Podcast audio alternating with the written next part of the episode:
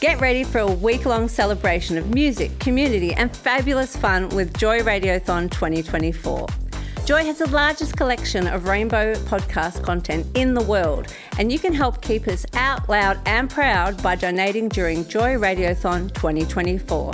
Just go to joy.org.au slash radiothon. Mark it in your calendars because Joy Radiothon returns June 1st to 7th, and remember, we all flourish with joy. This is QNN, your community network news, bringing you the latest in LGBTIQA plus news and sport from Australia and the world. Celebrating 15 years on air thanks to Australia's only rainbow community media organisation, Joy. Hi there. I'm Matthew Wade and this is your QNN update.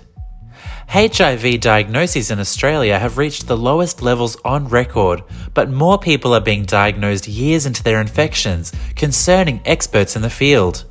In 2021, there were 552 new HIV diagnoses in Australia, according to the Kirby Institute's annual surveillance report. This is the lowest number of cases recorded since the beginning of the epidemic. However, almost half of Australia's new HIV diagnoses were late diagnoses, meaning the person may have been living with HIV for four or more years without knowing. Dr. Sue Wills is being remembered as a pioneer and a trailblazer in Australia's gay and women's liberation movements after the activist and academic recently passed away. This week, the Australian Queer Archives shared a lengthy tribute to Dr. Wills, honouring her life's work. Born in 1944, Wills took over as one of the co presidents of CAMP, or Campaign Against Moral Persecution, in New South Wales in late 1971. The Australian Federation of AIDS Organisations has called shock jock Kyle Sandilands' description of monkeypox as a big gay disease floating around as deeply unhelpful. The radio host made a series of on air jokes about the virus last Tuesday morning. In response to his producer asking if he needed the monkeypox vaccination on air, Sandilands responded, No, we're not letting any gays near him. A spokesperson for AFAO said, when people hear segments such as this, it inflames stigma and deters people from visiting healthcare clinics to be tested and vaccinated. The Victorian Greens have launched a Rainbow State Action Plan that would see greater protections for LGBTIQA communities enshrined in law. It would also increase funding for community led LGBTIQA services so they could continue to provide vital support for queer people across the state.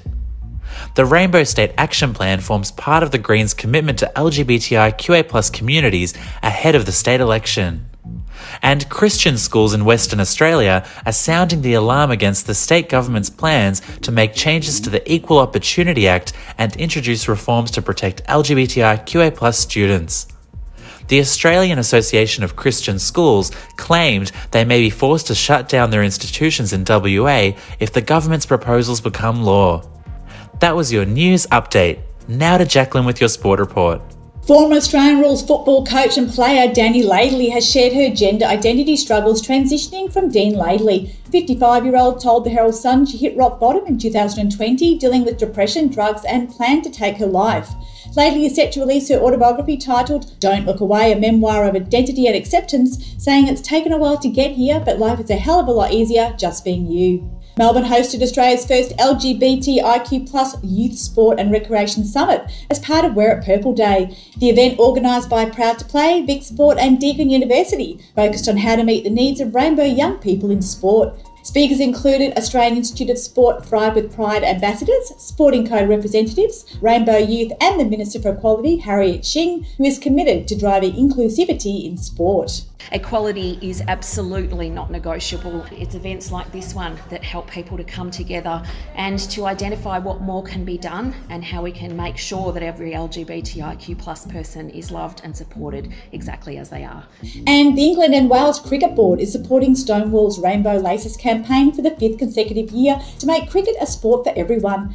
200 clubs requested a Rainbow Laces activation packs with England's men's team, dedicating a test match to improving visibility of the LGBTQ community for the first time.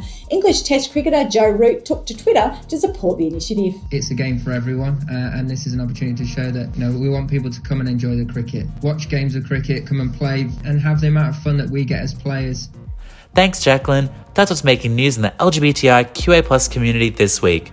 The QNN team will be back here next week, or you can find us wherever you get your podcasts. Just search for QNN.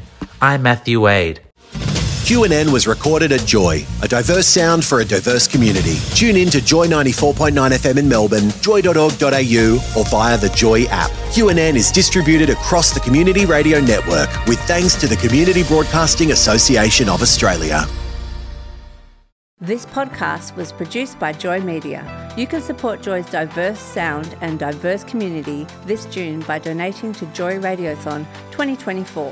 Go to joy.org.au slash radiothon. And remember, we all flourish with joy.